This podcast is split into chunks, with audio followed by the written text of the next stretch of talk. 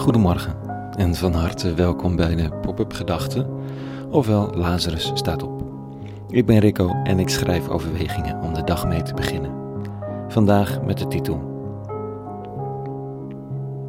Dat er aan je gedacht wordt, dag in, dag uit. Pop-up Gedachten van woensdag 27 oktober 2021. In de podcast Heavyweight vertelt John Green, de beroemde schrijver waar ik nog nooit van gehoord had. Hij schreef The Fault in Our Stars. En dat komt me dan wel weer vaag bekend voor. Uh, over uh, Nick. John was net toegelaten tot de opleiding tot priester en liep als voorbereiding mee als geestelijk verzorger in een ziekenhuis. Daar wordt hij zo geraakt door het lot van een jochie van drie dat met de heftigste brandwonden wordt binnengebracht, dat hij zijn geloof verliest.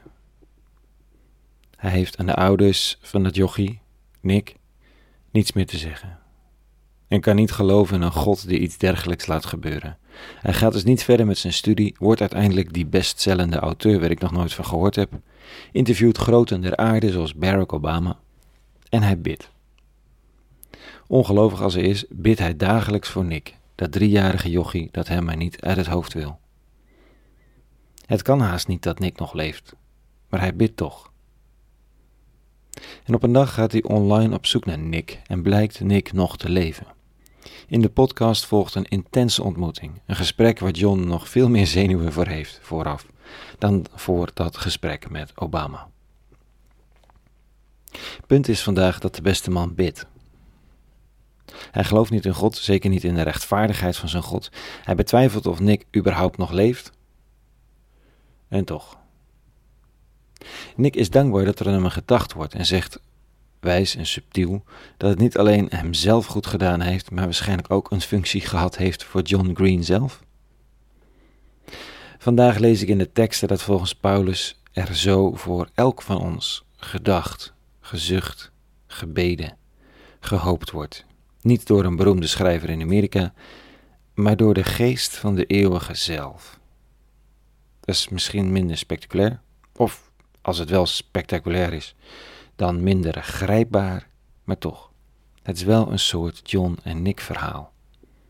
Dit staat er vanochtend in de lezing van de dag.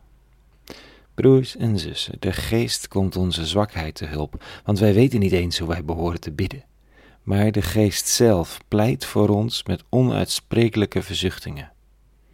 En hij die de harten doorgrondt, de eeuwige, weet waar de geest op zint want hij pleit voor de heiligen naar Gods bedoeling. Er is dus een 1 tweetje gaande tussen de eeuwige die de gebeden hoort en de geest die zich een slag in de ronde bidt en zucht en hoopt en pleit. Zij, de geest is vrouwelijk in het oorspronkelijk Hebreeuws, las ik onlangs nog weer op lazarus.nl. Zij denkt, hoopt, bidt, ergens out there, als een John Green voor niks als jij en ik, die daar geen enkele weet van hebben. Dat is wat Paulus hier stelt. Hoe hij het dan wel weet, mag Joost weten.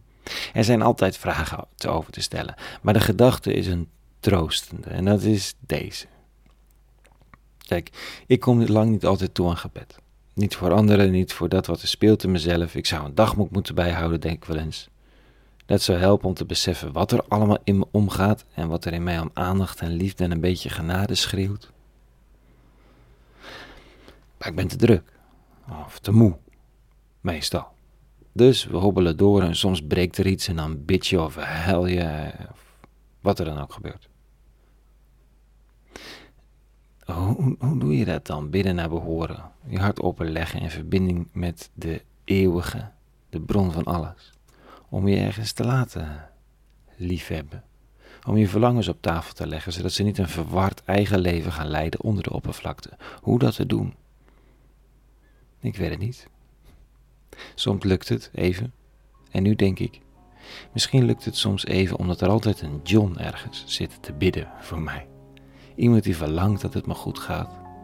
Die zucht in de hoop dat er zorg is, als een moeder op afstand. Misschien is daarom toch de geest vrouwelijk. Goed, ik weet niet of dit een snaar raakt, of dit troostend is.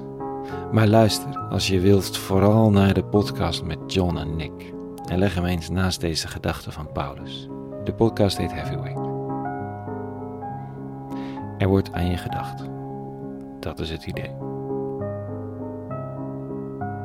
Tot zover de pop-up gedachten van vanochtend. Een hele goede woensdagochtend gewenst en vrede en alle goeds.